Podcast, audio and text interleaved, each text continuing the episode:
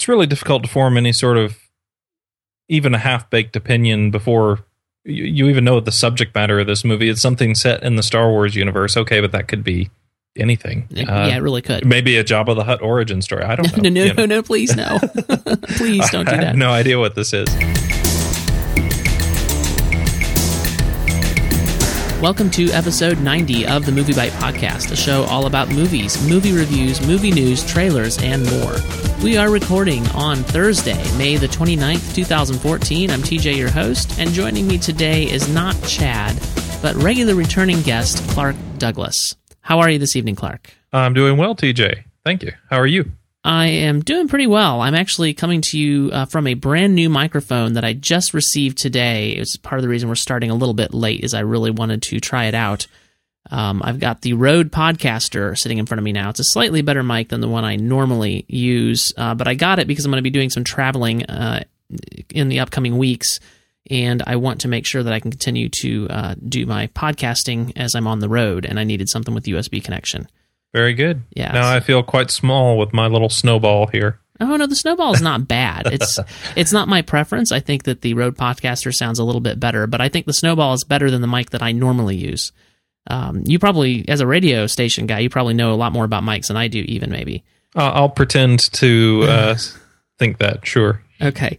Um, I I normally have, uh, and it was I have it because it's it was inexpensive. In fact, it was free to me. Uh, it was it's an Audio Technica DB125, uh, which is a dynamic mic, which is preferable to me.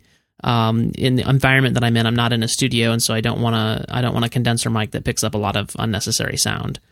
Um, but cool. But yeah, I'm, I'm, I'm trying out the new rig. I also got a uh, a a boom uh, a, a, boom arm that that clamps to the desk, which is much nicer than the uh, music uh, mic stand that I was using. So anyway, this is this is probably boring, but it's interesting to me. So I thought I would. There you go. Sounds like you got a nice setup over here. Meanwhile, I am um, because the headphones that I'm currently wearing uh, are too short. I'm sitting on the floor next to my computer Oh no! because if I sit up in the chair, uh, I'll have to lean my head down and be uncomfortable. So I need to get a new pair of headphones. Is the short version of that story? I was say, you don't, don't, you have a good pair of studio monitors? I mean, as, as a radio station guy, you would think. You, you, well, you would think, but this is yeah, just at the house. So yeah, need to get a couple things to replace other things. I dropped some money. I, I don't want to take them off and remember, remember what the brand is, but I did drop some money on some studio headphones. I think they were like 120 bucks, and it, I have not regretted that decision. There you go. Yeah. All right. Well, we should get down to business. Oh, I should mention the reason why Chad is not with us is uh, he has not watched the film, and he had a lot of things going on. He's been doing a lot of traveling, and um, he thought he was going to be able to watch the film, but uh, the traveling took a little longer than he thought, and some other things came up, and so he he just simply, much to his chagrin, is just not able to be with us tonight. So uh, we're moving on without him. I had I had already scheduled you to be on with us. We are going to have three of us on the podcast, and uh, and uh, so it was, I suppose uh, I, I, I, just had this sense that I needed to have someone to take his place. I guess you might say. is, is fortuitous is that the word I'm looking for? There you go. That's your mutant power. Yes, uh, yes, it the is. the ability to foresee these things. Ah, I see what you did there. Uh huh. well, before we get to that, though, X Men: Days of Future Past is what we're going to be talking about. But um, I wanted to talk about a few other things, and in fact, uh, some news. I don't think it's exactly breaking. I really I have a hard time keeping up with. Uh, with with news while I'm at work because I try to focus on my work. Um, I'll usually take off, uh, you know, sometime at lunch to look over the headlines, and, and sometime, sometime a little later, you know, ten minutes or so. This came out at 4:28 p.m. Uh, this evening, uh, and it is now 7:49 is when we're recording this, and this won't come out until tomorrow on the website. This this episode of the podcast, so this will not be breaking news, but it's news to me and that is that uh, MGM and Warner Brothers have announced a reboot to one of my beloved franchises, Stargate.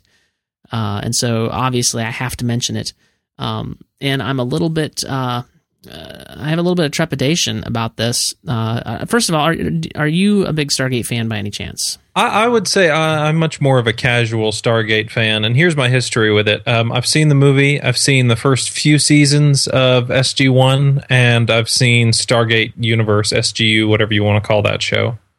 Um, but that's I missed Atlantis entirely in the back half Oh, of SG1. man. So yeah, I know I'm missing out on Spoiler alert! stuff. You missed the best, uh, the the best uh, show of the series.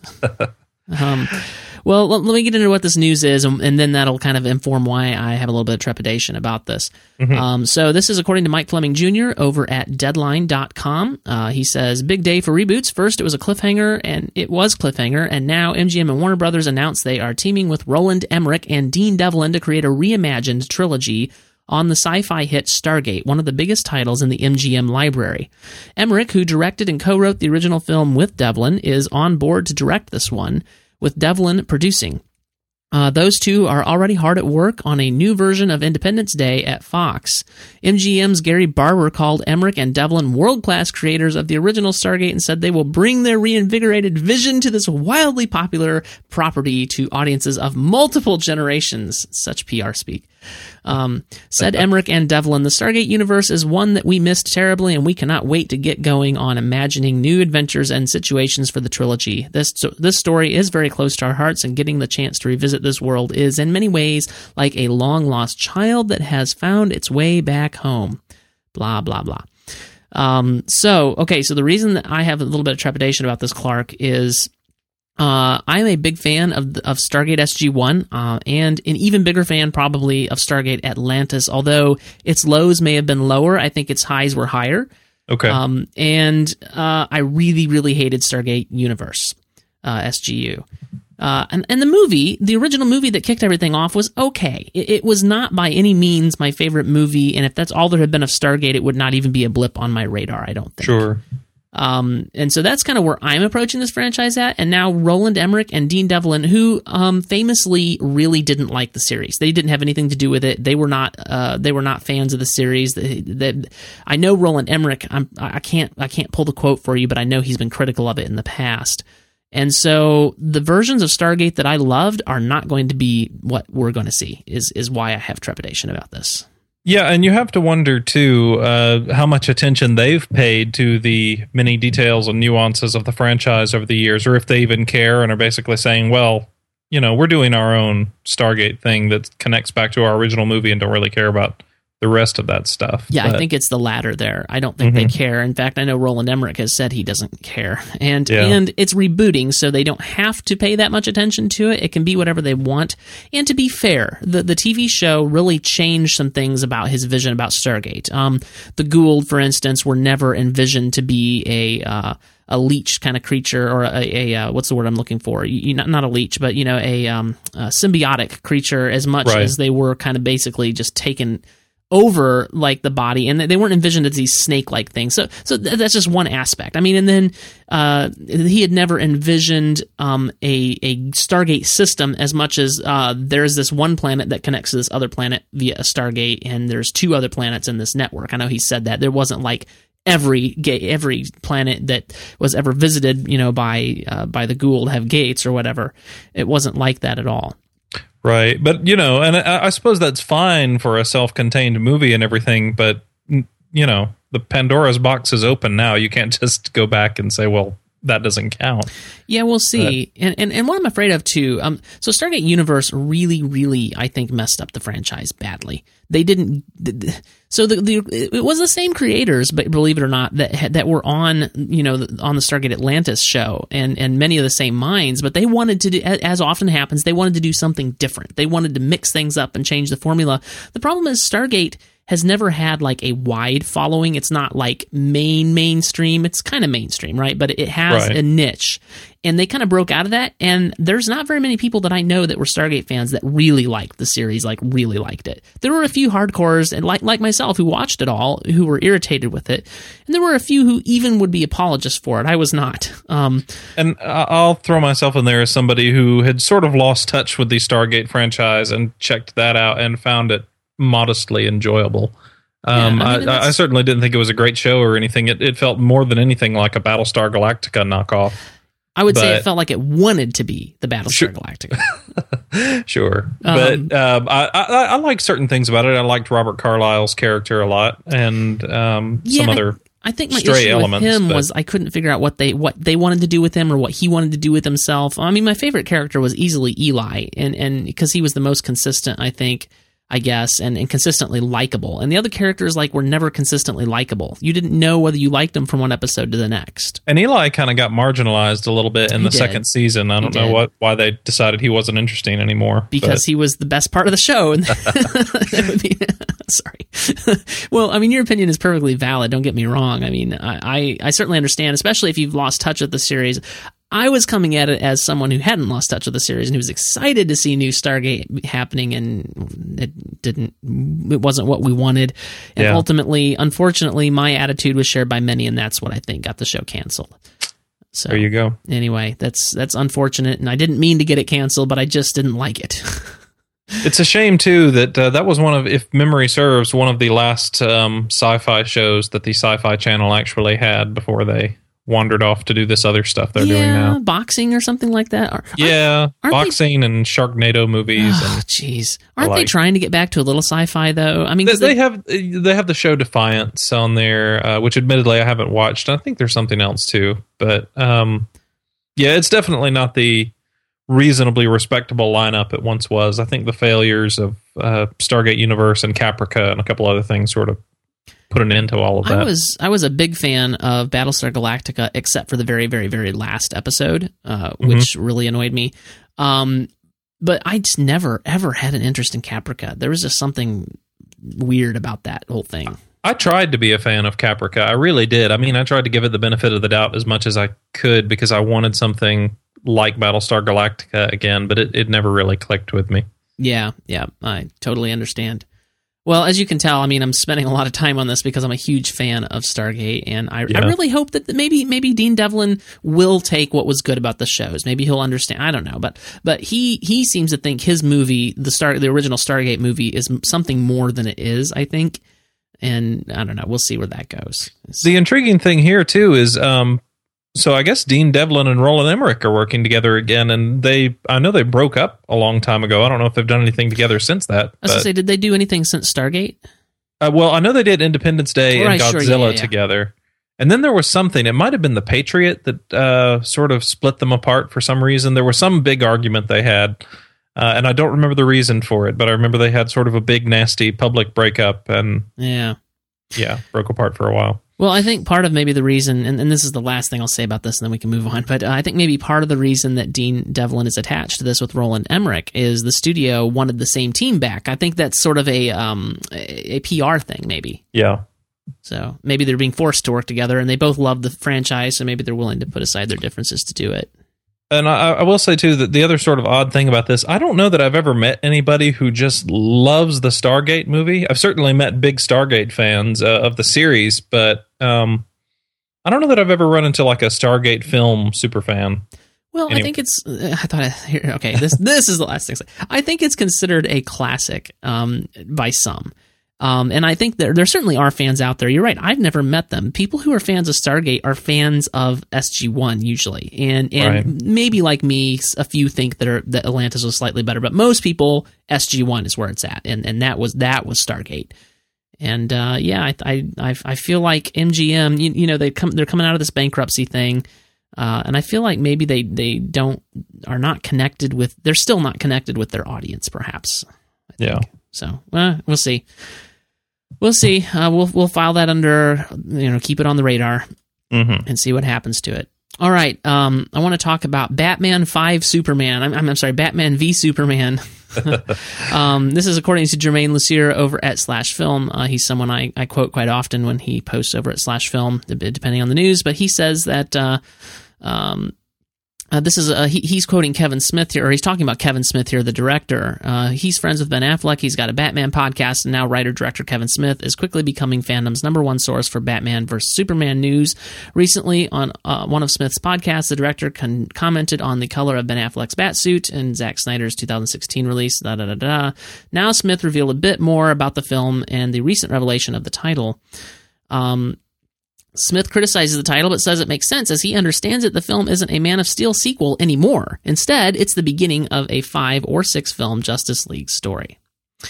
I don't think that's a surprise to anybody, but uh, it's it's really. I, I, put a picture at the at the bottom of this post, which I'll include in the show notes, um, that I think really sums up what's going on here quite well. Mm. Yeah, I don't know if you've seen that picture. I have not yet, so I, I can't respond. I'll, I'll, let me see. Is it the bottom of this post? Yeah, at, at movie at the moviebyte.com link that I. Oh, okay. Okay, I'll have to go get over there.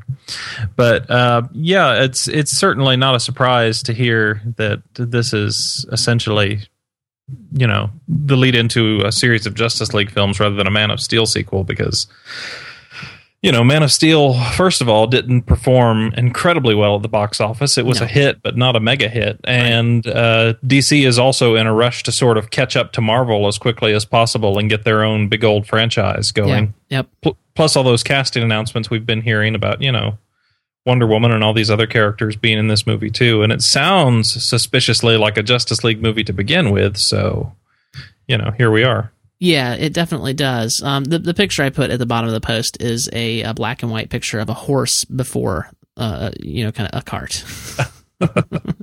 um, and, and it's it's just like I mean I, I, talked about this with Chad, but it's just like this whole dawn of justice thing. I mean, do, do you guys not understand subtlety at all?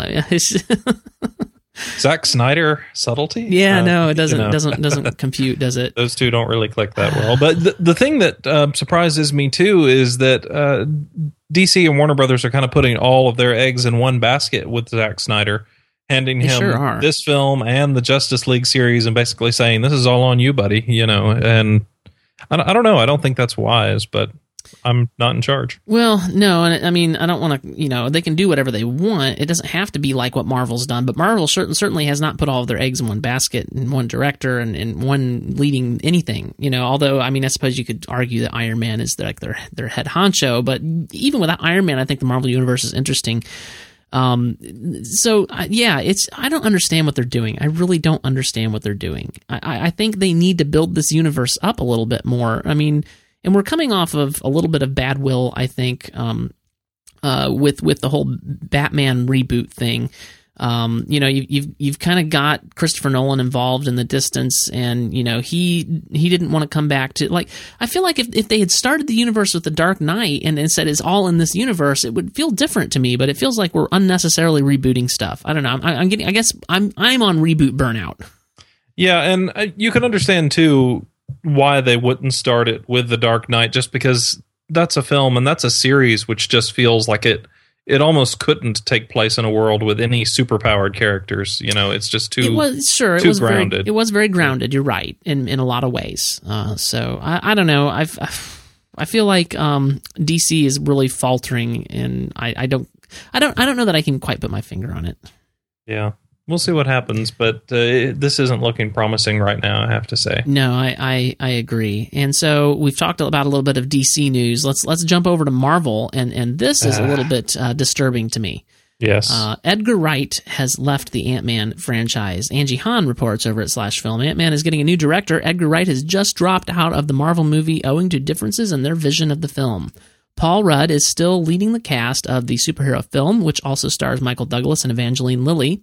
Uh, the unfortunate news was released in a press release today. Marvel uh, and Edgar Wright jointly announced today that the studio and director had parted ways on Ant Man due to differences in their vision of the film.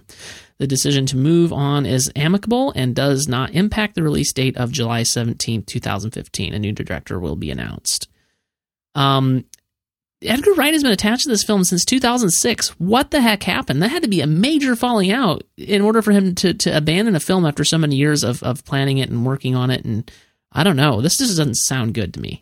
There's a story out there right now, and I don't know if you've read it or not, but uh, Latino Review published a story, and they're a fairly reputable website. And uh, yeah, after after you know uh, a few days, nobody's come out to refute this. So uh, they claim that Marvel and Edgar Wright were having differences over the script. Uh, that Marvel was wanting him to add in some more franchise characters uh, that they rewrote his script and essentially dumbed it down in a number of ways, tried to make it more of a Marvel franchise film. And he went to meet with them to protest the decision, and nobody knows what exactly happened at that meeting, but it ended with Edgar Wright basically saying, I quit. Um, that's a bothersome sign, I think, for what Marvel's uh, doing right now that they're not willing to put more trust in a director who's sort of proven himself I agree. It's, it's as a the- real talent. it's almost the opposite, the polar opposite of what we just talked about with DC. Right, and, and you know, it, it really is. It really is troubling that they're doing this to a director of, of Edgar Wright's caliber. I mean, he's an incredibly talented guy. I don't think he's missed yet uh, with the movies that he's made. He's an extraordinary talent. And Ant Man, be, simply because he was directing it, was one of my most anticipated Marvel films. Yeah. But the idea that they're expecting this guy, who, who's clearly, you know, a director with a very distinct voice, to sort of conform to the sort of Marvel formula is kind of beyond me. Why would they hire him in the first place if that's what they wanted? Yeah, absolutely. Is is the article title um the the inside story on the divorce between Marvel and Edgar Wright over Ant Man, the one on Latino Review? I believe that's correct. Yes. Yeah, I'm gonna grab this then and put it in the show notes uh, for our listeners. They can grab them there. Um, yeah, uh, I I just I. You're absolutely right. You know they they, they don't want to trust this director to do. I, I feel like I, I guess that like maybe Marvel is getting a little bit big for their britches. As much as I love the Marvel universe right now, I've I've just started to feel a little bit like they're they're they're they're they're just a little bit big for those britches. I, you know, just to reuse my my metaphor because I couldn't think of a better one. Well, and this is not the first time this sort of thing has happened. I know Marvel and Jon Favreau had a little bit of a falling out uh, creatively a few years ago. Favreau, of course, was once upon a time supposed to be the director of the Avengers. Yeah. But because of some creative differences, uh, he essentially dropped out of the directing side of, of that world. And then uh, I also understand that during the post production process of Thor 2, uh, Marvel essentially took that film away from director Alan Taylor uh, and did a lot of sort of editing work themselves behind the scenes and didn't really let him realize his full intended vision. yeah, and I'm not really a fan of movie making by committee, and that that's what what seems to be starting to happen at Marvel. Um, Yeah. you know, th- I I think that. Uh, as far as I can tell, the Captain America 2 did not suffer from that. Uh, you know, I don't even think I, I didn't hear much about that happening, so I think they were happy with the director's work there. But it, it definitely feels like they're not willing to trust directors anymore, which which is unfortunate. I mean, Jon Favreau, um, I think really really got this thing started down the right track with Iron Man. And they, the studio messed up Iron Man 2 so bad. If you read the stories and read between the lines, it wasn't necessarily Jon Favreau that messed up Iron Man 2, it was the studio. Right, and studios have a long history of this. And I mean, let's just limit it to the world of superhero films here. You look back at Spider Man 2, which was such an incredible movie and really kind of pushed the whole genre forward, I think. And then uh, the weirdly made by committee Spider Man 3 was the next thing, rather than letting a guy who made a big hit make another big hit. They had to kind of uh, do everything themselves. Then you look at the X Men franchise and what happened there right after X Men 2. Great film, uh, very personal vision from Bryan Singer. The next film was very much a made by committee affair and sort of wrecked the whole thing.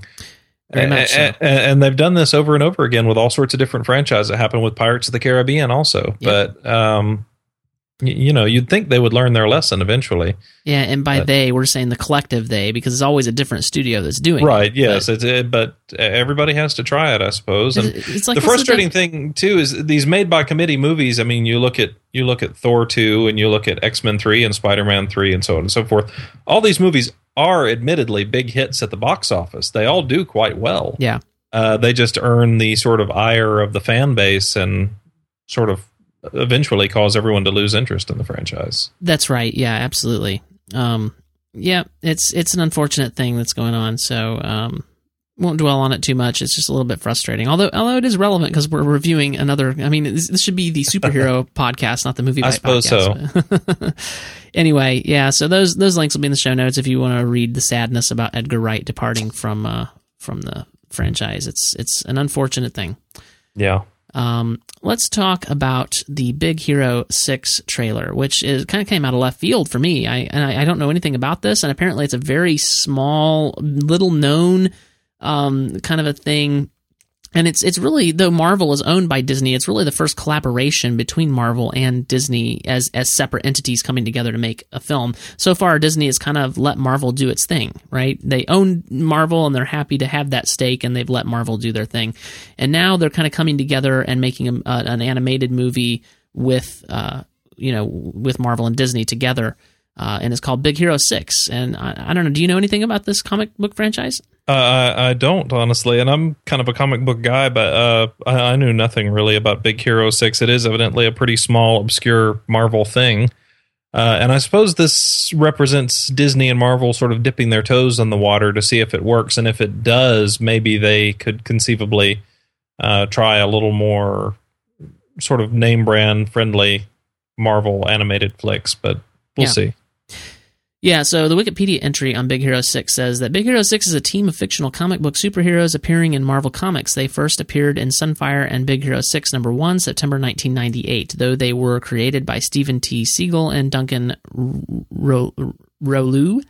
Uh, in the pages of Alpha Flight Volume 2, that issue sparked interest in a miniseries which Seagle and Rouleau did not have time to create. Thus, Scott Lobdell and Gus. Uh, where, I'm looking for the pertinent information here. Um, a new six series, six issue miniseries is launched by Marvel Comics in September 2008. Um, so yeah, they, it was really kind of a, a small issue thing in in the in 1998. Um, I'm going to put this link in the show notes as well. Um, so yeah, I certainly didn't know anything about it. Uh, I'm I'm intrigued. Uh, I'm not I'm not overly excited about it, but I, I watched the uh, you know the trailer and I'm certainly intrigued, especially by the by Marvel and being involved in an animated uh, you know completely animated film. I mean, obviously they're into CGI, but it's quite different. It's a really live action movies that they've been doing thus far. So Right. And you know, one of the disappointments to me too, and this is, I, I suppose, a little off topic and on topic at once, but the Marvel straight to DVD animated films have been pretty consistently horrible. Um, you Which would think that a, a studio of their caliber at this point could put out something at least decent, at least on the level of some of the DC animated stuff, which has been decent. which ones are you referring to? Oh, um, I'm hard pressed to think of the titles at the moment. There was one, uh, a Hulk and Iron Man team up movie that came out last year. Um, uh, I'm forgetting the name of that one. Uh, Planet Hulk, I thought was pretty rough. Um, I, I guess I'm wondering uh, whether this is uh, officially associated with Marvel Studios or whether this is a different, you know, because I, I'm, I, it's so easy to get confused. And I, I, Sure. Don't have a good handle on everything because Mar- there's different Marvel entities now that were split up amongst Fox and and and uh, uh, there's another one, um, and then you know then there's the official Marvel Studios and properties are a little bit split up. So if memory serves me correctly, th- these are affiliated with the official Marvel Studios, although they're not actually being made by Marvel Studios uh, proper. They're Okay. you know being handed to some smaller division of that. But they do they are supposed to tie in and share the same continuity basically uh, with the movies. okay, okay, that's interesting. I, I was not actually aware of these films, so. Uh, Um, that's probably for the best. Okay. okay. Well, so the Big Hero 6 trailer is in the show notes. You should check that out. Uh, and it, it is it's certainly interesting. Uh, it certainly feels like there's a, maybe a little bit of Pixar influence, which you would expect, and certainly Sure. a lot of Marvel influence. So Yes. uh, definitely check that out. Uh, it'll be interesting to see what comes of that.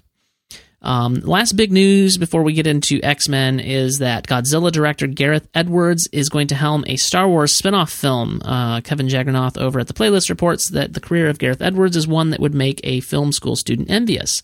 His first film, Monsters, was a labor of love made on a, re- a shoestring budget, with the VFX largely done on laptop. The result is a solid indie highlighting a director that uh, with a real sense of mood and craft. That effort found him leveraged into the blockbuster Godzilla, and no matter what you thought of the movie, uh, no matter what you thought of it, the movie was a huge smash, opening last weekend over 90 million at the box office. So, what does Edwards do next? Uh, THR reports that he'll direct one of the upcoming Star Wars spin offs. Of course, given the shroud of secrecy around these movies, it's not clear which one it will be, but rumors will abound. So that's that's the news for Gareth Edwards, and uh, kind of coming off of my disappointment with Godzilla. Um, I, I'm not quite sure what to make of this, and, and really, I'm not even sure what I think of Star Wars spin-off films. I'm ex- I'm kind of excited. Uh, you know, te- te- trepid use the word trepidation again. Uh, I'm kind of excited, but kind of you know have a little bit of trepidation for the main Star Wars films, and I really don't know what to make of Star Wars spin-off films. I mean, this is the Disney machine at work, and I don't know if I'm going to like that.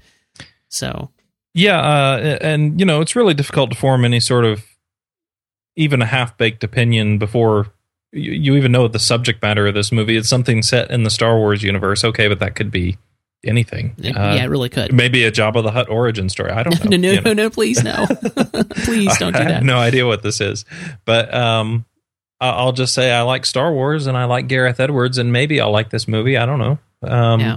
But that's about it. Yeah, so Chad and I talked about uh, Godzilla, and I know we ta- you and I and Chad talked about it before it came out, and you had a few uh, thoughts about who that that flying uh, dragon could be and stuff, and uh, you had suspect speculated it was Mothra. Anyway, the point is, uh, it would be interesting to hear what you you know just a quick take on Godzilla from from you on since it's per- pertinent here. I thought Godzilla was uh, a whole lot of fun. It it definitely surprised me. It wasn't the movie I thought it was going to be. I thought it was Right. going to be this dark, intense, scary Christopher Nolan esque sort of take on Godzilla. Yeah, And it sort of started out in that direction, and then as it went along, revealed that it was more and more of just kind of a big, goofy popcorn movie. But uh, I, did have a lot of fun with it. I thought the monsters were beautifully done. Yeah. Uh, just the the creature design was fantastic. I really liked Bryan Cranston's performance in the early portion of the movie. yeah. It's Uh, too bad. Well, that's a spoiler. well, sure, but yes, it's too bad. and um, it, it sagged a little bit in the midsection, and the characters could have been better drawn. But uh, I had a really good time with it overall, and it's also a, a film which I think is a, a pretty solid foundation for a bigger franchise. If that's what they're looking to do, I'm certainly up for a sequel.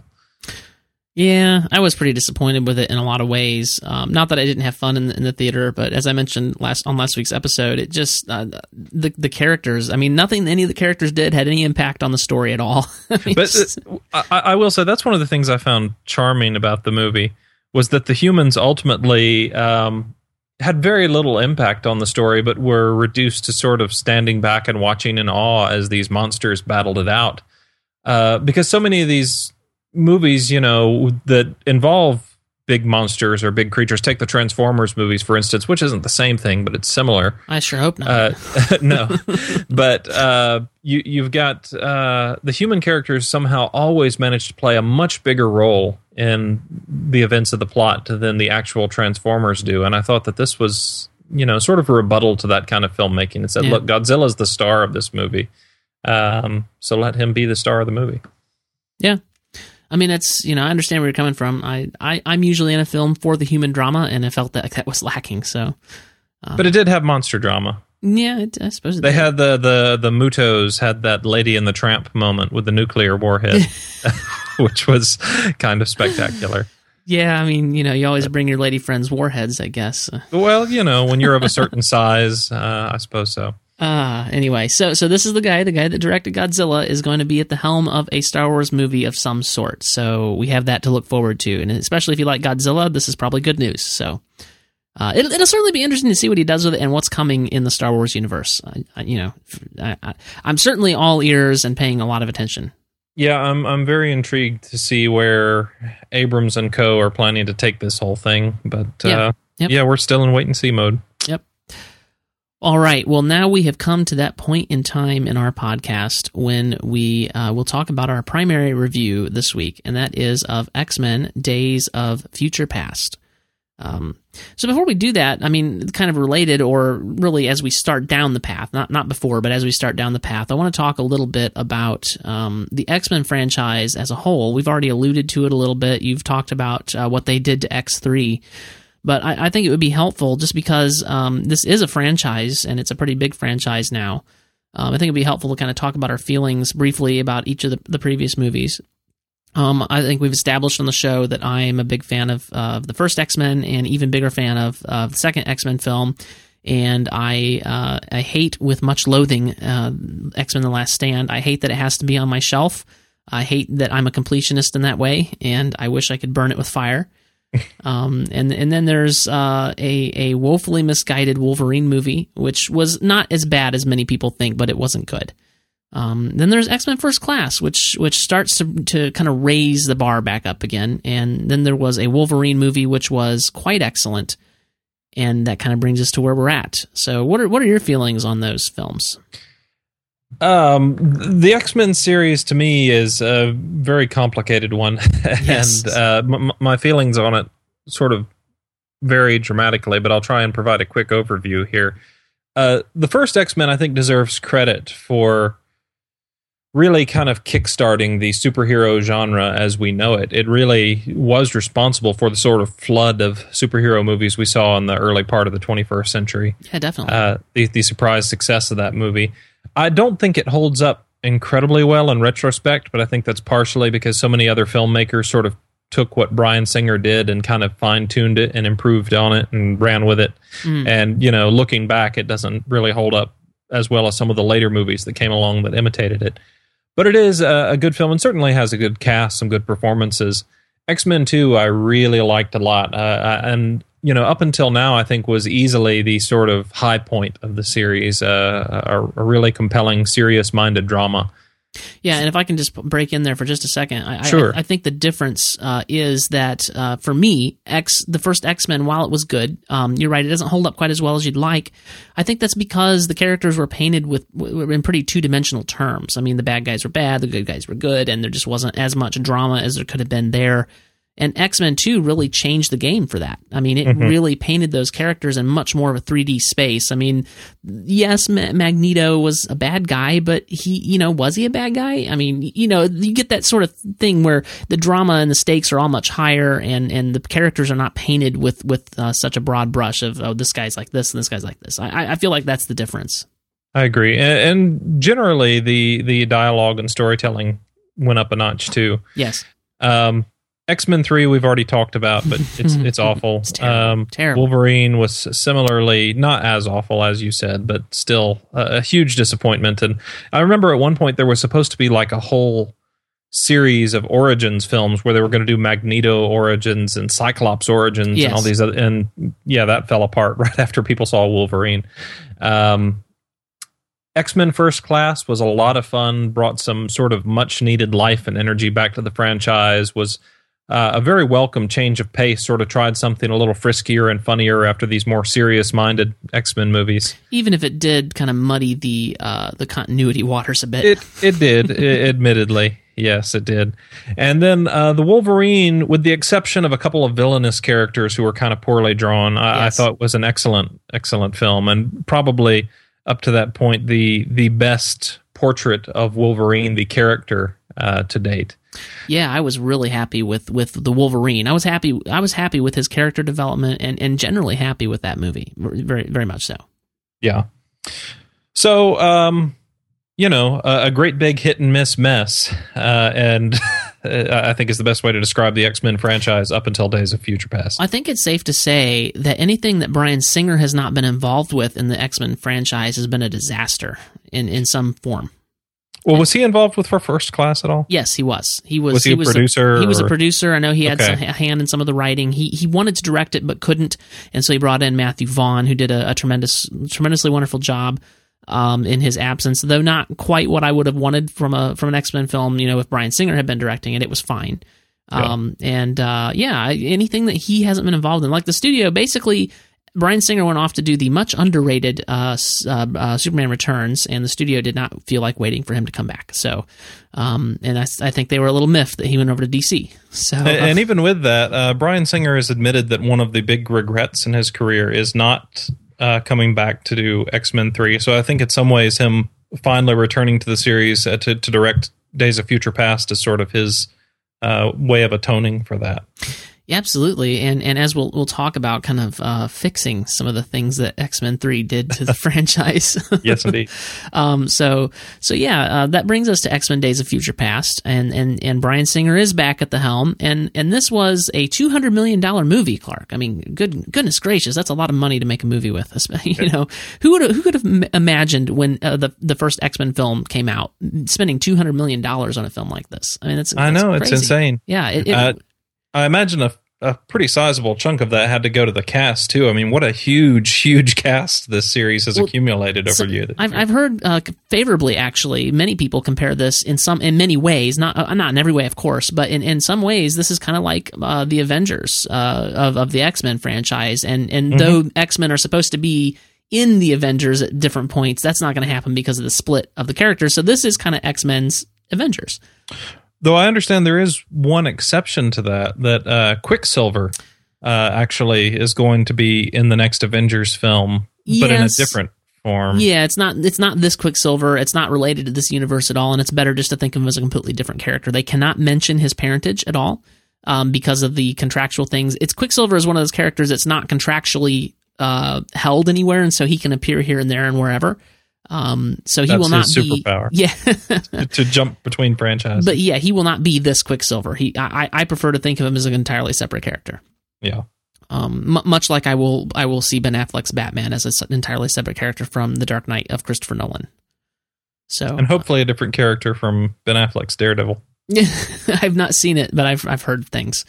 um, so yeah, this this film opened in theaters on May the 23rd of this year, 2014. It had a budget, as I mentioned, of 200 million. It opened uh, domestically to 90.8 million, and currently it is sitting at worldwide 346.4 million. So I would say their investment of 200 million really paid off because that that's that number is only going to go up.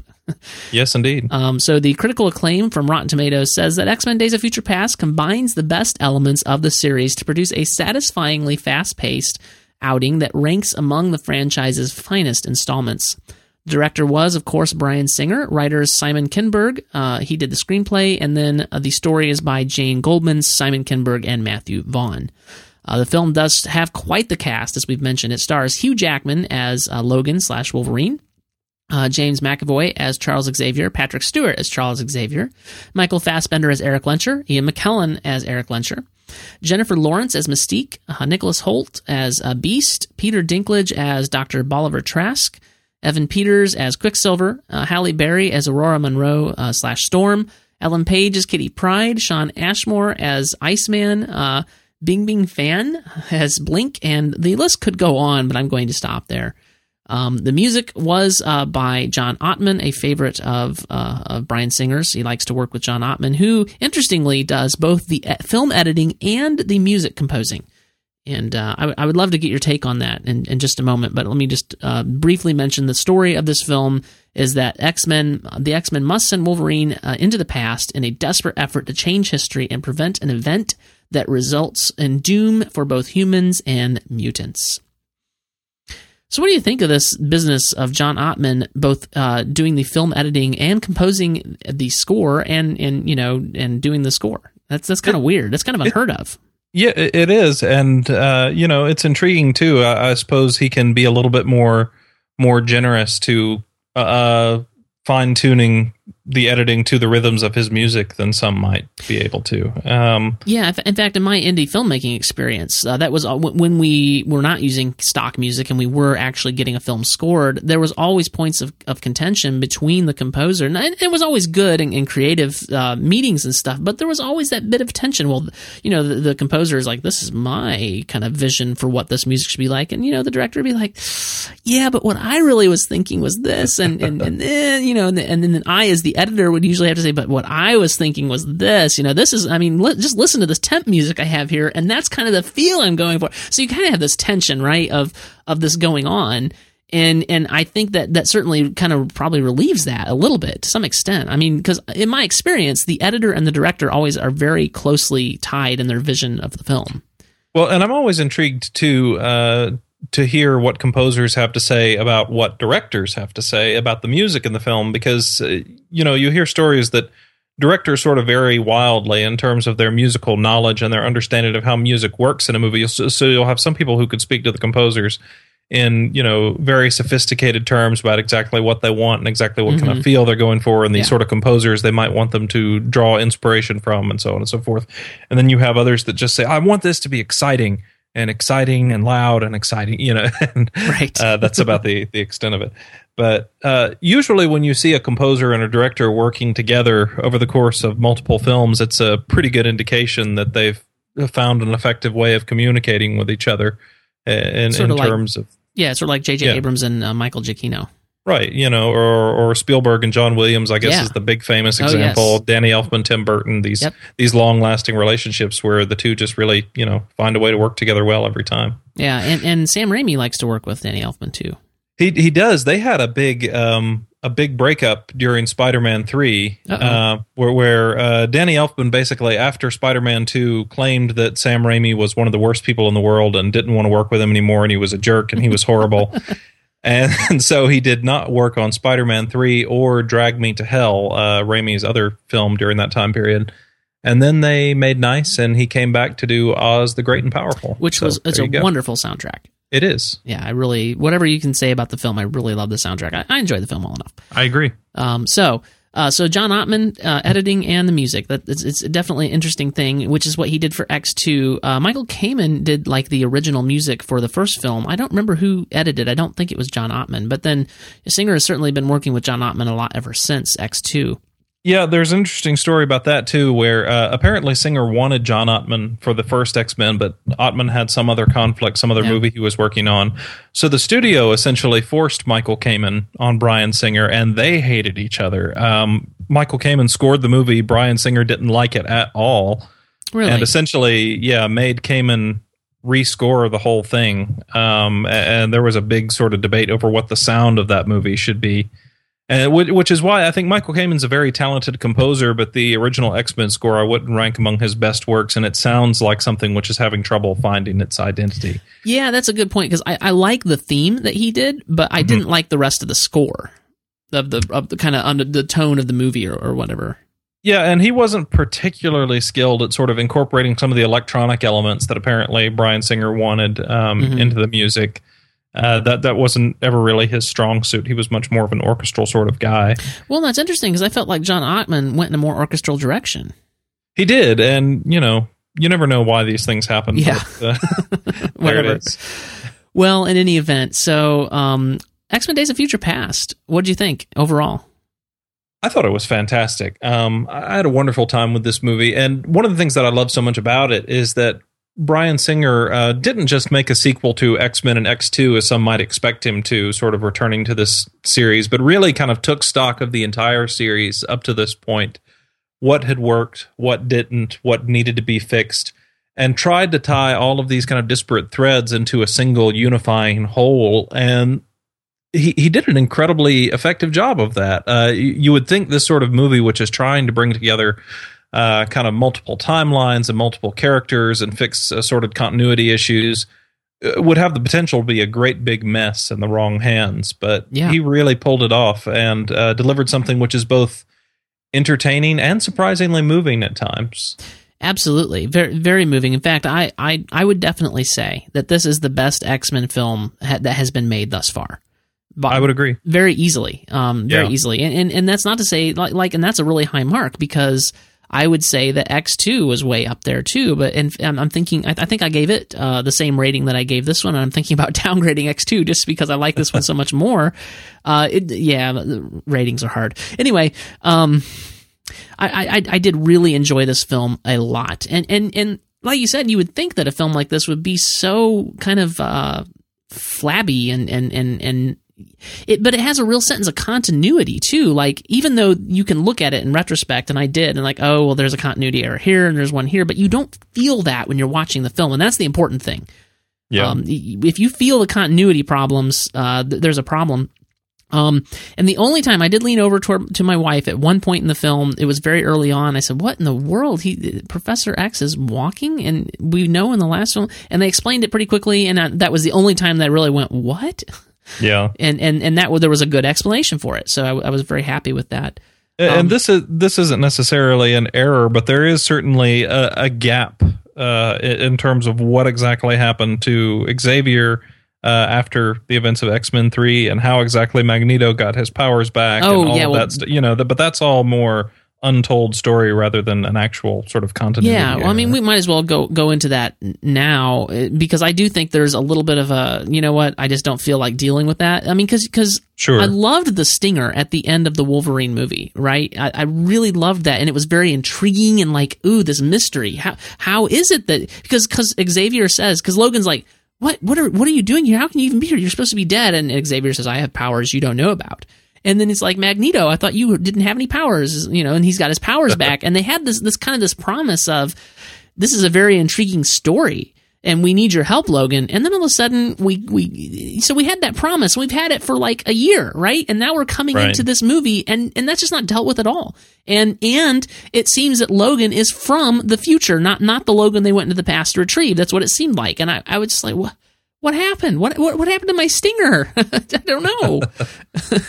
yeah, uh, and you know that's not the only way in which this movie sort of kind of refutes some of the stuff that was done in the Wolverine. You know, so much of the Wolverine on an emotional level was about the title character sort of trying to come to terms with the loss of Jean Grey and accepting that Yes. and sort of starting fresh and everything. And uh, this movie's basically, ah, never mind. You don't really have to worry about that. So Yeah, you know. that is interesting. I, I don't I don't worry about that too much though because I feel like No. that movie does stand on its own. And It does. And, and and this Logan, like I said, this Logan feels like he's from this future timeline, not from not not not like they went to the past to get him, like that Stinger indicated. It does feel Right. like he's a more mature Logan. I really like that. This this movie is essentially a Wolverine movie. I mean, mostly. it deals with a lot of other characters, but Wolverine is again the central character. I mean, and that's, I mean, Singer, like you said, he, I think he took stock of the franchise and he goes, the people love the Wolverine. He's the most interesting character we got. He's going to be our star.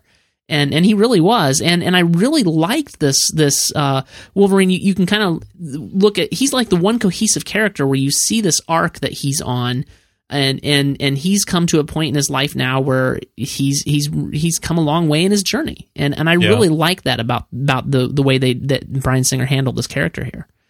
And you know, e- even though you definitely see the arc over the course of all these films, uh, we've also got, I think, kind of a return to this Wolverine that Singer presented in his first two X Men films, which is a Wolverine that's a little, a little softer, a little gentler, a little more uh, kind of understated in the way he deals with things. Yeah. Uh, whereas, you know, I, I think some of the other more recent movies had, had presented a more aggressive version of Wolverine. Well, and the argument Uh, could be made that he, when he was younger, he would have been more aggressive, and then of course having Sure. lost Jean Grey and the Wolver- and the and, you know the Wolverine coming right after that, you know he really had some things and anger issues to deal with. Yeah. Yeah, But but Hugh Jackman's definitely sort of rock solid in that part now. And yeah, uh, and and there was talk of him from him of not coming back to the franchise after this movie, and I think lately he's sort of reversed that. He goes, no, I kind of want to come back. You know, I, I've I've really enjoyed doing this, and who would have thought I'd still be playing this character 14 years later, and I really want to come back, and I, and I hope he stays with the franchise because. You know, he can continue to play this character for I think several more years. Um, you know, as long as they can keep him from looking like he's aged too much. It's kind of an ageless character. So I think they can continue to do that. But yeah, very very happy with that. I'm, I'm not complaining at all that this this felt like a, another Wolverine movie almost. Yeah, and uh, he he's definitely the central character here. I think one of the struggles, uh, one of one of the things I heard Simon Kinberg talked about, the one of the struggles of writing the script was finding enough to do for all of these high caliber actors. And he said, you know, you've got these people. Uh, you know, your Halle Berry, your Patrick Stewart, uh, Michael Fassbender, all these folks who are used to being the star of whatever movie they're in, who are, you know, here maybe the seventh, eighth, or ninth most important character, and Yeah. trying to find something to justify, you know, an actor of their stature being in a film like this. And that that certainly is a struggle of any um, uh, of any ensemble movie like this. And so Yeah. it's it's definitely a struggle that I uh, appreciate. But I, I think that like the Avengers, it was handled pretty well, with possibly the exception of Storm, who was not represented in the past and didn't have a, a much of a role in, in the future, which was unfortunate. That's true. The, the the one tiny improvement I will say they made with Storm is they actually made her uh, legitimately powerful to a degree that I think is much closer to the comics than the earlier movies were. Yeah. uh, where, where they kind of had to dilute her powers a bit in the earlier movies, or else she would have just been uh, kind of like the Superman of the group who can just do everything. So why bother, you know, letting anybody else handle it? But Yeah. On the other hand, the movies, uh, this, and this is my understanding at least, that the movies have magnified Charles Xavier's powers much beyond what they are in the comics, so much that they usually have to take him out of the equation in some manner in order for the story to work.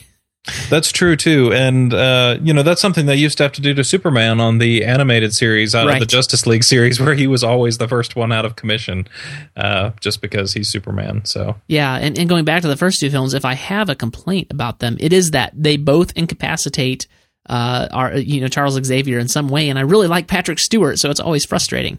yeah, Um, and this film, though, I think uh, to this film's credit, it it you know you do have to deal with that because they've made Charles Xavier so powerful. But the way in which this film accomplishes it does not take the character out of the equation nearly as much. Uh, he's still very central to the story, and I, I really like that. And because I do like James McAvoy uh, as um, as Charles Xavier, not maybe as much as Patrick Stewart, but I like him well enough, so I'm glad he was in the story as much as he was, and I feel like that was a, certainly a positive improvement in the formula. Yeah. Uh, I, I was kind of surprised, honestly, that um, for a change this time around, Xavier actually was given more emphasis than Magneto, at least in terms Yes. of the older versions. Yes. of those characters. Usually, uh, you know, in in the first three X Men films, to be sure, it was the other way around. But um, Yeah, Xavier really played a pivotal role, both the younger and older version in this story, and probably right behind Wolverine was the most pivotal character. Yeah, definitely. Um, yeah, and and uh, we can we can kind of get into our I, I, my likes are so all over the map that it's it's going to be kind of like bullet points. But um, speaking of characters that I liked, um, Quicksilver, uh, he wasn't in the film as much as I would have wanted, as much as I liked the character, but he I, he was really delightful, just a, a, a very delightful character on screen and and my favorite scene in the movie is is his scene um, you know, where he, you know, we kind of go into slow mo and we live in his plane of existence for a, a little bit and kind of see what, you know, we, are with him in the slow mo and he's just sort of zipping around and doing his thing. I, I really, really love that scene. That, that was such a fantastic scene, and I thought that was one of the best examples of sort of Brian, Bryan Singer yes. doing a Matthew Vaughn imitation in this movie. Um, because that felt very much like the sort of thing he would have done if he had been directing this. And Singer really did an impressive job of kind of going back and forth between that uh, sort of lighter, more energetic first class tone and then the heavier, more somber tone of his X Men movies. Yeah, definitely. Um, a very nice mix uh, of the two. Um, yeah, Quick Quicksilver was was fantastic. He he I made hope, a strong impression. Yeah, I hope we get more of him in X Men Apocalypse because he was uh, uh, the actor was great. The the scenes that he was in was great. His his uh, his story and, and kind of his play his part and it was great. I, I really love the subtle allusion for those of us who knew um, of of his parent parentage. Um, and but you know, my wife said, "Oh, I didn't even realize." I explained. I, I told her. I said, "Did you get the the clue?" Of of his parentage. No, I, I, didn't think they mentioned anything about it. And I said, well, you know, uh, Magneto is his father, at least in the comics. Mm-hmm. And she's like, oh, I didn't. Oh, well, I guess that makes sense. And because you know, she said, well, my mother knew a guy like you or whatever. So.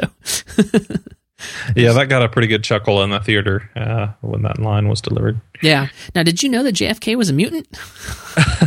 yeah, and, and, you know that that was such a fantastic element too, since you brought it up. Uh, the sort of historical fiction aspect of this movie that was one of the highlights of First Class for me, and I thought even more effective here.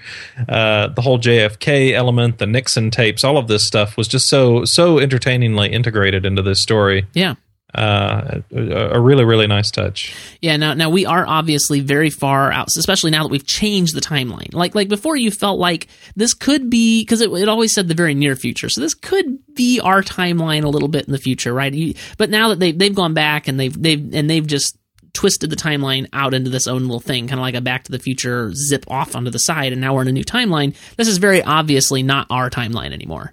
Right. So yeah, it's kind of interesting side note there. Uh, you know, because obviously the the football stadium was never dropped around the White House in our timeline in the in the eighties. So, um, or was it, was it the late late seventies or early eighties? I can't remember. Yeah, it was mid or, or mid seventies because Nixon was still president. Yeah, so. of course, right. Yeah, obviously, yeah. Uh, in fact, I should know that because Reagan was president the year I became president the year I was born, nineteen eighty. There you go. So, um, yeah, so Let's see what else. Um, this I, I, wrote in my notes here that this is a giant middle finger to X3. This entire film, it's just one big, one big. Uh, you know what? I don't care what you did over there, Brett Ratner.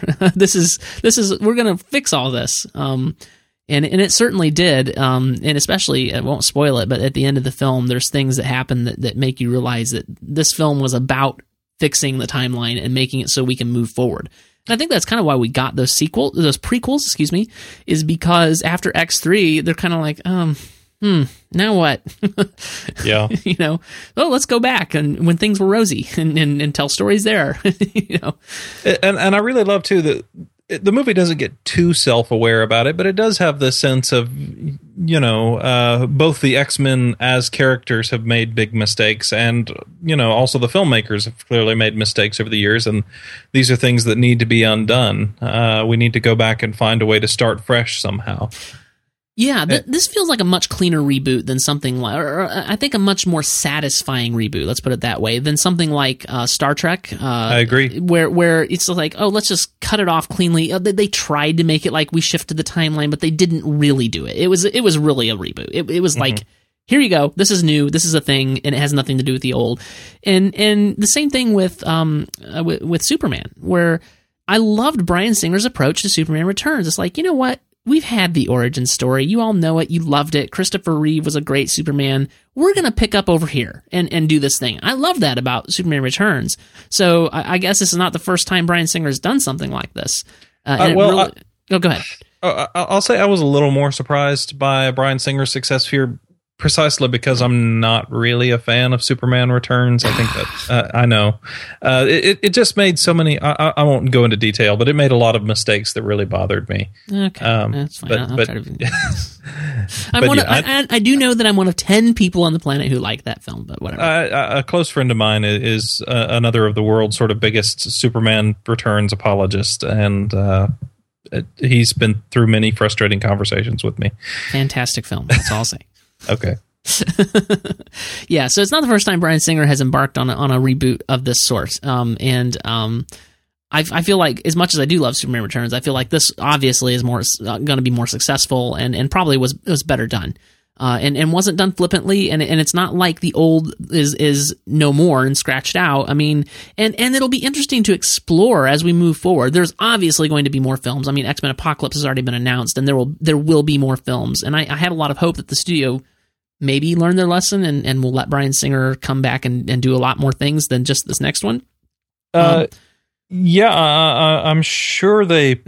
I, I'm sure they will. Uh, I, I'm hesitant to go into sort of you know extracurricular stuff here, but we'll see what happens in Bryan Singer's life between now and then. Yeah, that's true. Uh, You don't know. Uh, you know the jury's still out on all of that, but I, you know, I, I- I will just say about that that I, I feel the allegations feel made up, but I don't know. Anything's possible in Hollywood, and, I, and it would not surprise me if they weren't made up because this is Hollywood, and these sorts of things do happen, and it's unfortunate, and, and people are are immoral and lewd and, and crude and whatever else in Hollywood. But yeah, you, you're right about that. So but we don't know, you know, and it's it's hard to say anything until there's more evidence. So Yep. In the meantime, just on a purely artistic level, I do hope Bryan Singer comes back and does more X Men movies. Absolutely agreed. So, um, yeah. Uh, let's Uh, see. Go ahead. I was going to say, by the way, uh, I I suppose this is vaguely related, but uh, since they showed a, a trailer for this before my showing of X Men, I saw Matthew Vaughn has a new movie coming out too later this year. Uh, this movie, Kingsman: The Secret Service, with Colin Firth. Yeah, that's very um, intriguing. I, I- I'm curious to see how that turns out too, but uh, it's interesting to see him moving from first class to something like that. Uh, a big change of pace. Yeah, I kind of think I like Kingsman, but I've said that about films before and been completely wrong. Um, but but you know, I, I do like Colin Firth. Um, and uh, we'll see. I mean, we'll see. It's definitely a different role for Colin Firth. Yeah, uh, it, it looks kind of like a James Bond first class sort of deal. Yeah, yeah, definitely. Very very interesting for sure. And I didn't I didn't realize that before you said it that it was directed by Matthew Vaughn, who you know did great work in First Class. So that will Yeah. yeah, for sure. Um, all right, one other note that I have here that uh, on the like uh, column, and then we'll see if you have any others before we move on to uh, things that we thought were weird or didn't like. Uh, and that is that I really liked the irony of of Peter Dinklage's character being uh, kind of a um, dwarf is I think I believe is the correct word. Uh, and yet he's like the one that's that's persecuting the mutants. Uh, I, I I found that irony uh, quite well done. Yeah, I, I thought so too, and um, you know, I, I thought Dinklage really brought a lot to that part as well. Even though I, I, sure. I do wish the character had maybe had a little bit more dimension at times, that they had given him a little bit more to do. Um, I, I thought he brought an interesting angle to it, where he really wasn't your typical, you know, hateful villain. He doesn't No, necessarily loathe mutants. He has a more kind of weary, kind of practical sort of justification for what he's doing. yes, absolutely. And and and there's nothing saying that we're not going to flesh him out a little bit more in coming films because he's he uh, is not. I, I don't think. that Well, it's kind of a spoiler, but you, you're listening to a podcast about a movie that's out, so you expect it to be spoiled. Um, Sure. You know, he's he's not dead, and so uh, as as he was supposed to be in the original timeline, and so um, you know, anything could happen. We could we could see him come back and and we could flesh out his character a lot more in X Men Apocalypse or or whatever. Uh, absolutely, and uh, I'd certainly love to see him return because he's a fantastic actor. Yeah, I mean, and you're absolutely right. He he brought so much to that role, um, and something that um, I think was m- maybe missing was a villain that that kind of had. Um, I don't know because because when you think of the X Men villains, you've got uh, you know Magneto um, in X three, of course, it was was probably the, the worst at this, but just so one dimensionally has no uh, no complexity. Um, whereas uh, and, and oh man, X three got that character so wrong.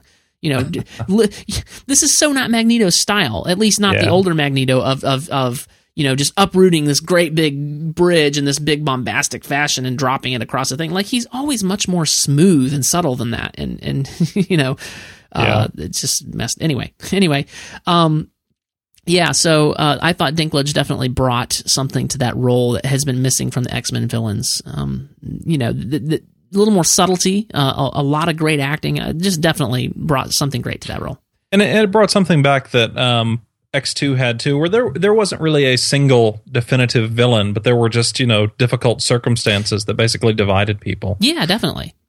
And I think that's a you know a more complex and interesting approach, even if it isn't as satisfying as you know oh this horrible thing is trying to kill everybody, which I guess the Sentinels were, but in the uh, yeah, but they were machines. they weren't really villains. Thing. They were just yeah. machines. Yeah. yeah, and terrifying machines at that. Oh, for sure. You know who would build those things?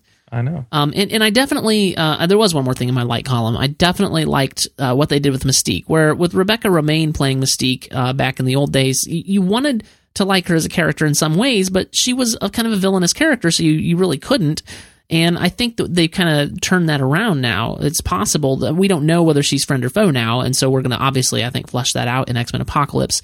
Um, and and uh, you know, you know, Jennifer Lawrence does a, a, a great job with this character. Um, so uh, I, definitely liked that element as well. I'm a little more torn on Mystique. I do think she's better drawn here overall than she was uh, initially, and as a more compelling character. But at the same time, I almost feel like um, it's it's kind of a waste of Jennifer Lawrence's talents, just because I she has less dimension as Mystique, I think, than she does as a lot of the other characters she's played over the past few years.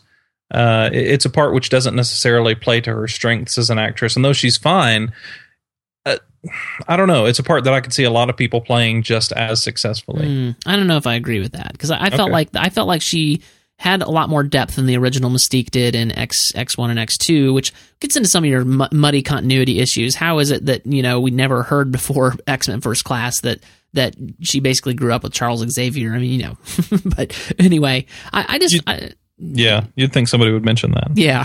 So, but yeah, I, I mean, I, I, found Jennifer Lawrence to be playing a much more complex character than Rebecca Romijn ever did. So, not, and that's not Rebecca Romijn's fault. I'm just saying, I, I, no. I find this version of Mystique a much more compelling character. So that's fair. Uh, do you have anything else you'd like to talk about that you liked about this film? Because there is a lot of stuff to like about this film. Uh, there certainly is. Um, I'll, I'll, just say too, uh, you know, and without spoiling much about the movie. I, I, I will say how, how effectively the more emotional material in the film was handled, and and you know the, the closing moments of the movie certainly had a bigger a bigger impact on me than I would have anticipated. Um, yeah, uh, very Singer's kind of direction. Emotional. Yeah, Singer's direction there was really lovely, and just the whole idea that the conclusion presents is something very moving. Yeah, yeah, I, I definitely we're we're into spoiler territory now. I've I've already mentioned it, but I'll mention it again. If you haven't seen the movie, pause the podcast, come back to it. But uh, this is a spoiler for the end of the film. I I, I definitely like. I so we see Logan get up right when he comes back to the future, and the future's all different, and he's the only one that remembers it, and he's trying to figure out what's different, what's changed, and then he sees Jean Grey, and I, I, I think about five seconds before it happened, I go, "Oh, we're about to see Jean Grey," and that just oh, it was just like yeah, it was definitely a very emotional moment. And uh, surprisingly so, since it was such a pointless death. And I don't know, maybe it's not surprising, but it was just such a pointless death in X3. And to see Singer rectify that problem, it, it was great. I, I, really loved it. And I really loved how, you know, she, he's like, Jean, you know, and, and he's about to touch her, you know, like stroke her hair or something. And then Scott just kind of appears out of nowhere. He's like, hey, get your hands off my girl. it was, it was wonderful. It really was. And, you know, uh, just that these characters had a fresh start and a, a chance to have some adventure somewhere that were better than X Men Three was, uh, you know. and, and, even though that's a jokey thing to say, I, I really did feel that that you know X Men Three gave these characters, so many of them, such a a horrible ending, and those who survived such a horrible future. Um, and you know it wasn't even a good story to boot. So to have all of that undone and to give them a chance to go off and do something else, even if that's a story we never see, uh, is something I was I was quite touched by, and it, was even nice, you know, even though he he wasn't a, necessarily a huge part of the franchise, to see Kelsey Grammer's version of Beast pop back up again. I was like, yeah. you know, because he was one of the few things I actually liked about X Men Three. You know, one of the he, very he really, few. Yeah, he he had a nice handle on that character. To so to see him turn up uh, and have that little bit of banter with Wolverine just put a smile on my face too. Yeah, no, that was great. Uh, we can talk about it now. I was going to mention it later, but you've already kind of brought it up. Um, do you do you think that X Men Apocalypse because because they've kind of changed the story a little bit? Uh, where one of the producers said uh, several weeks ago that, that X Men Apocalypse would focus on the younger cast. And then Right. recently he was quoted as saying, well, you know what? We're, we're definitely going to be have we're going to definitely have both versions of the cast in the next film. so, which is interesting. How do you do that? You seems like you've got to pick one timeline and stick with it now, but maybe not. Maybe you maybe you could see this. This sounds a little cheesy, but maybe you could pull it off where you know they're kind of talking about what happened in the past, and then we see it happening. You know, I, I don't that, know. that that was my thought. Where uh, you might have these scenes with Xavier and Logan were they're sitting around and and then back in 1978, let me tell you, and this whole business happens. Yeah, Uh, I, I don't think it would be quite that cheesy, if especially if Ho- Bryan Singer's not. doing it, Hopefully not, because they've kind of set it up though, where uh, you know, where uh, Xavier says, "Oh, I have a promise to keep to you, and and let's talk about let's let me get you up to speed on your your new history kind of thing." right. So, But yeah, I, I- I don't necessarily see them um, see them bringing the two timelines together in as direct a way in the next film. Yeah. uh, I, I think if there's anything, it'll be more you know, sort of looking back at the past from the future. yeah, probably so. Yeah, the, I, there's and, and there really is. Uh, a, we'll, we can talk about this more when we wrap up, but there's really is a whole world of opportunity now in the X Men franchise that was so absent before. I mean, this just opens up so many possibilities. It's it's Yeah. it's really a, a, a masterstroke. I and, and I, I really love too that we've got uh, this whole historical fiction angle sort of sets up so many fun opportunities. I mean, I can't wait to see uh, what life is going to be like for the X Men during these sort of closing days of the Cold War, the Reagan administration, and so on. So, you know, all, all the Yeah. different sort of storytelling opportunities you have there. Uh, very, very intriguing. Yeah, for sure. Um, well, I'd like to mention a few things that uh, the film was not perfect, and it, it does have some things that, that really bothered me. Um, and, and some things are just weird, not not bothered me as much. So I'm just going to kind of go down my list, and and then you know, we'll kind of get your perspective as well, and, and get your your things if you have any. Um, but but the first thing that struck me is you know Kitty Pryde has been established as this girl who can walk through walls uh, in both X2 and X3, although played by different actresses, and uh, you know that's kind of her power. And now all of a sudden she can send people back in time. That's a little bit strange. I, I mean, I mean, I know it's a nod to the fact that her character is the one sent back in time in the comics, uh, but you know her having the power to send people back in time is very odd. It's like we've just oh we're just going to give this this person this ability all of a sudden. Yeah, uh, and you know, it, it's one of several things in the movie, and this is, I guess, one of the things that bug me a little bit. One of several elements where it's just kind of like, uh, just just go with it for the sake of the story. Right. Just we've Um, decided to give this person this power. It's the way it is.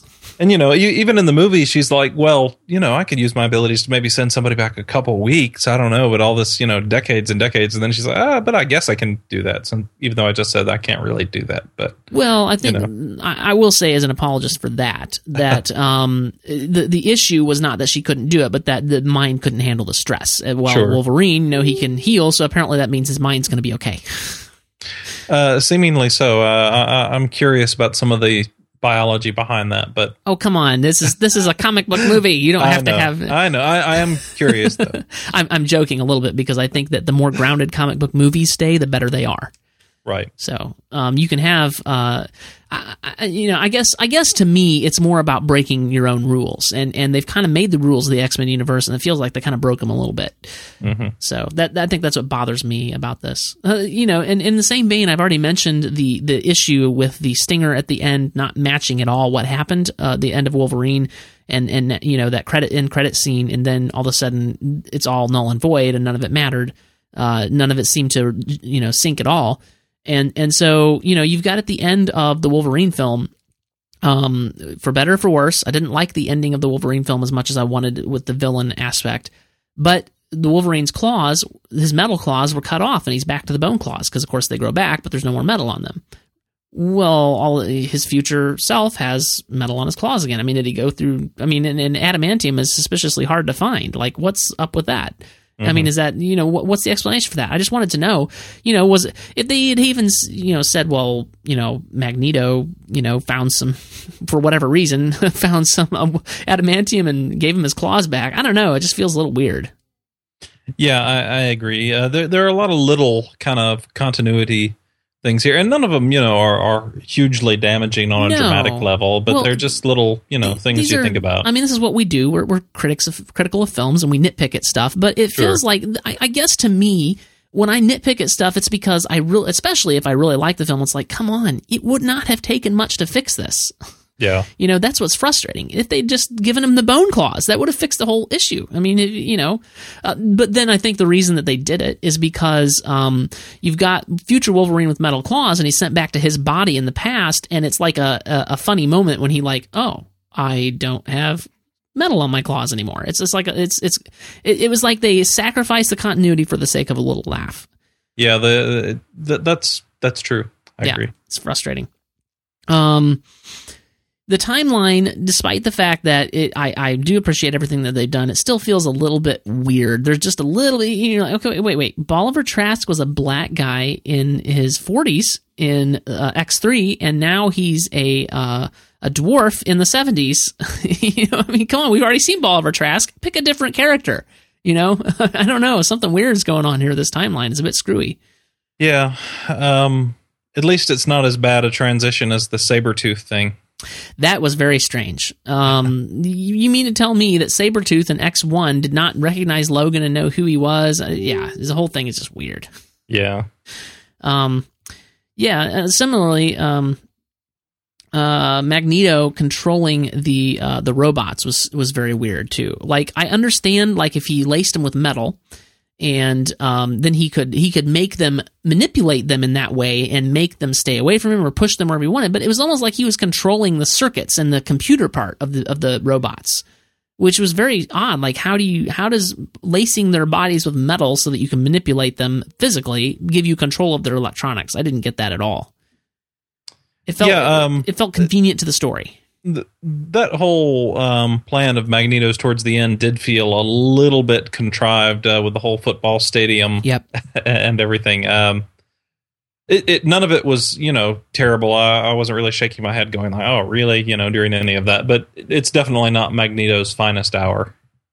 Yeah, and, and that was my, my big dislike is the whole. In fact, I wrote this. The Magneto plan at the end does not seem very much like Magneto, and I've already alluded to this, where Magneto in X one and X two is very kind of this finesse, um, you know, minimalist. Um, you know, like he takes these two little balls of metal and and and he kind of gets out of his prison and and he's just very he just always seems much more finessed than than this and and this plan of the whole football stadium thing just really feels odd Young Magneto in this did come across as a little bit dumber um, than other incarnations of Magneto, and Fassbender's performance is still fantastic. I mean, he's he, he's amazing in that part. In fact, at some But- points, uh, at some points, it feels like um, he really started. I, I almost heard Ian McKellen's Magneto in the way he was phrasing things and his voice and everything. That it was just a superb performance in some ways, like that, like you said. Yeah, it's, it's just fantastic. But you know, like his whole plan to assassinate Mystique really bugged me. It just seems so sort of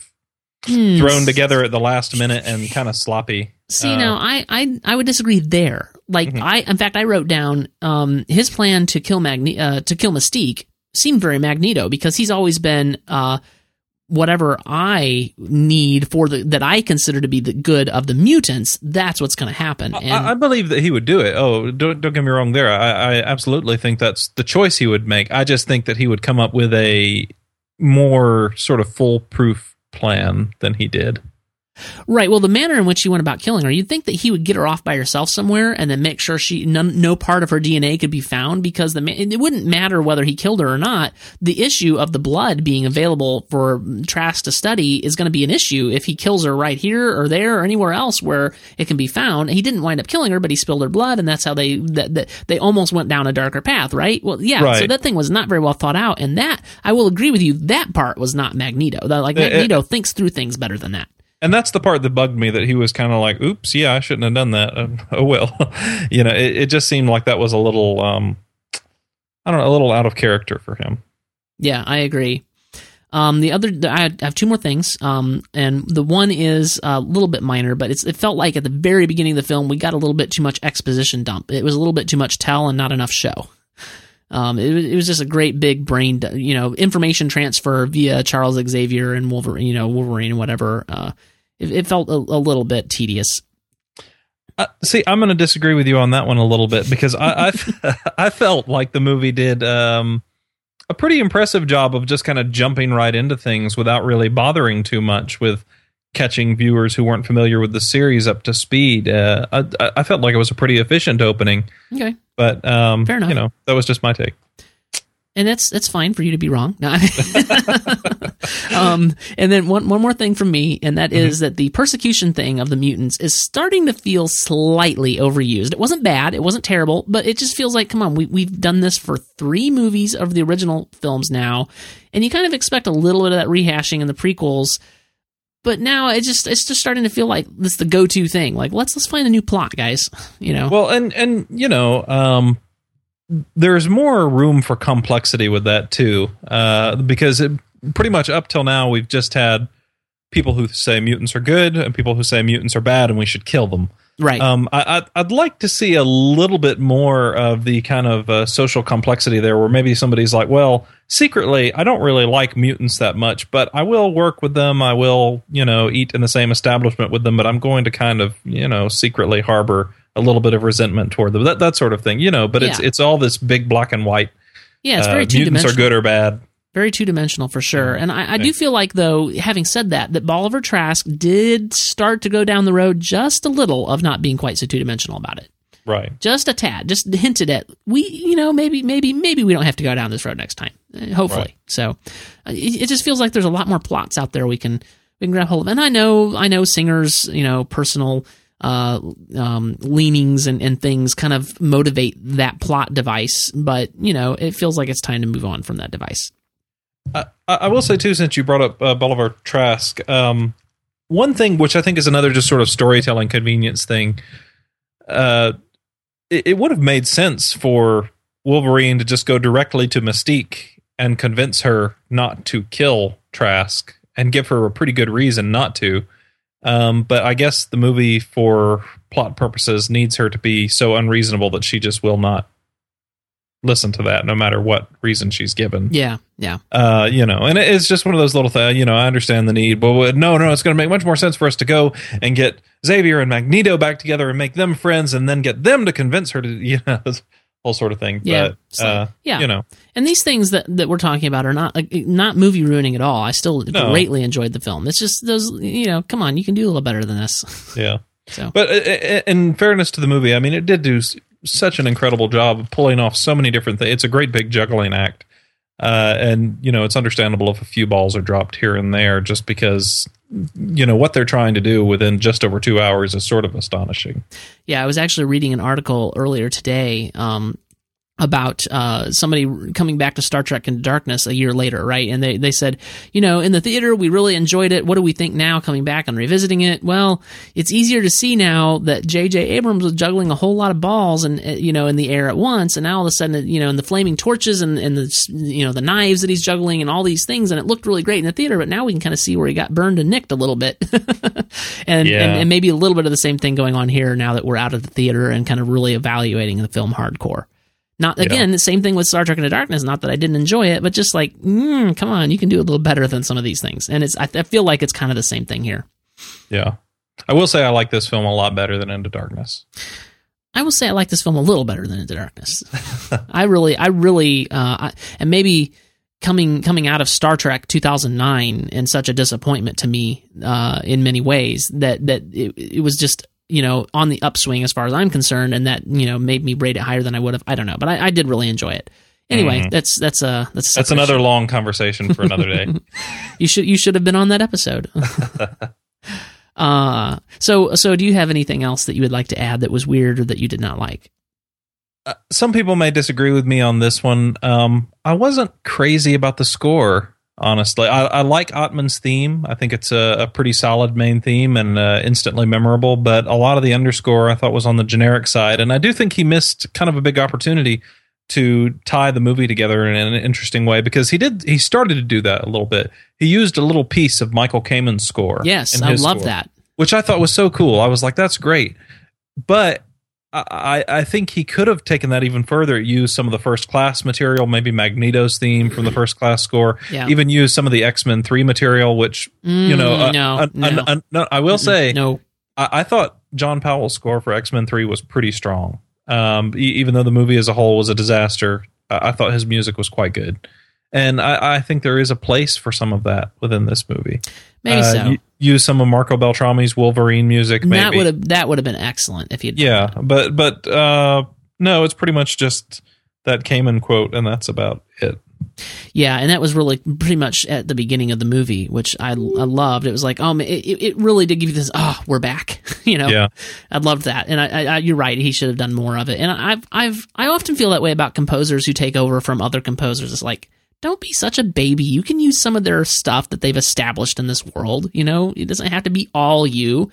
I feel a little bit that way with Michael Giacchino and Star Trek. It's like it doesn't have to be your creation. Like you can weave the Star Trek theme in there a little bit. It's okay. You can do that. Yeah. You know, we're gonna love it. Well, and you know, one of the weirder examples of that to me I've seen in recent times, um, I thought it was really cool in uh, the Thor 2 score. Brian Tyler used a little bit of Alan Silvestri's Captain America theme Yes. uh, during that bit where Loki's Captain America. But then Captain America 2 comes along and it's got a new composer and he wants to do a new theme, so he ignores the other theme. All, and, you know, uh, I was frustrated about that, that. that sort of stuff is irritating. Yeah, it really bothers me because Captain America's theme was so great. I, I, It I'm- was. I'm really disappointed Alan Silvestri's not coming back for the Avengers 2.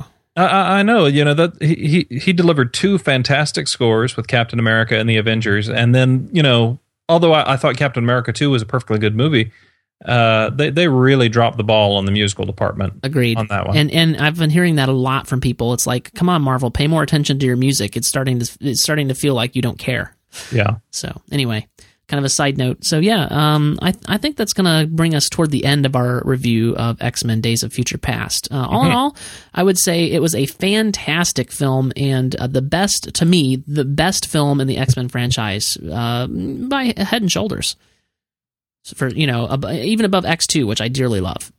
Uh, I agree with every word of that. It, it's a terrific movie, and it's one I can't wait to revisit again uh, and, and sort of explore some of its additional secrets I might have missed the first time around. Yes, I definitely want to see it again. Unfortunately, these days because I tend to watch, I, I, I only watch one movie in the theaters a week. It's all my budget can, can allow, and it's always a new one. So I, I hardly ever go back to one. Although I almost went back to Captain America 2 because it was so good, and some friends were going, but it couldn't work out. But I, I'm definitely looking forward to getting this on Blu-ray, and this is one I will be happy to add to my X Men collection. I, I will not wish to burn it with fire like I do X3.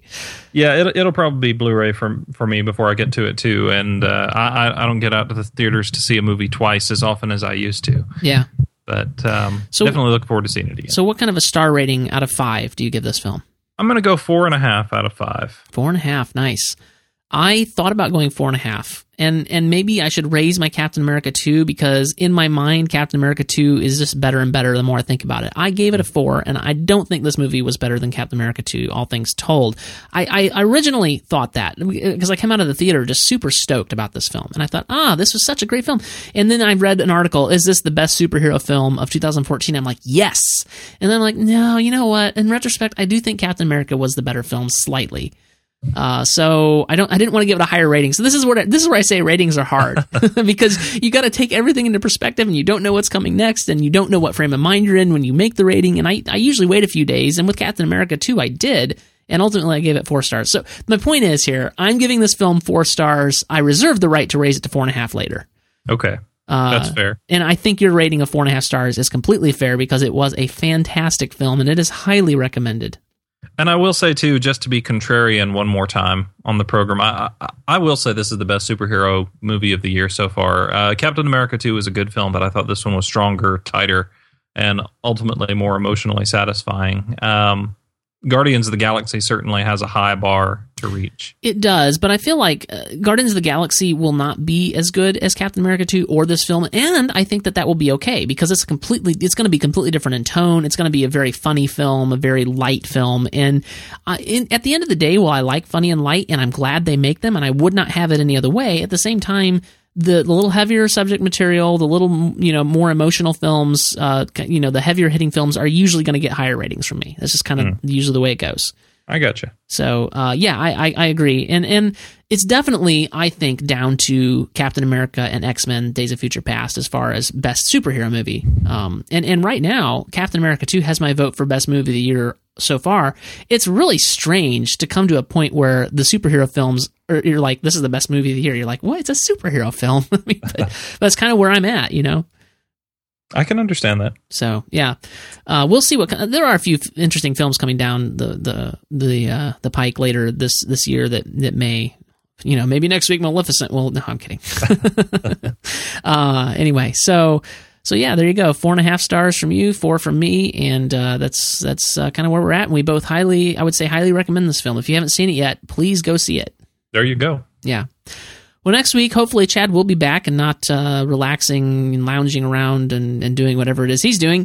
Uh, hopefully, he'll be back with us next week to review Maleficent, and uh, we'll, we'll, he will probably have seen X Men: Days of Future Past by then, and we'll get to get his take on it as well. Then, so tune in next week for that. Um, don't know for sure what day we're going to record next week. Uh, maybe I do. Let me look on Trello where we organize all of our uh, and, and schedule all, all of our podcasts uh, and see if he's commented on when that will be.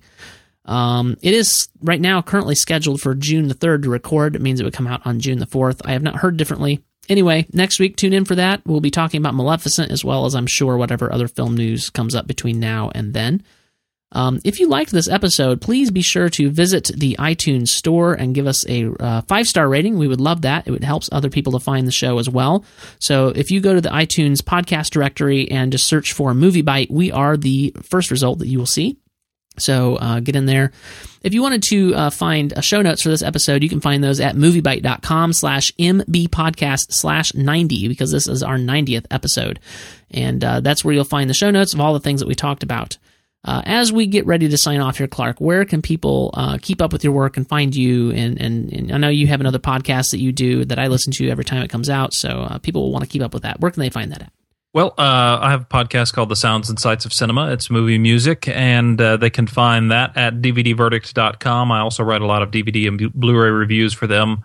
Uh, and if you're like Charles Xavier and have a number of mutant powers, you can sort of use those to determine where else I might be on the web. But that's sort of the main place. Cool.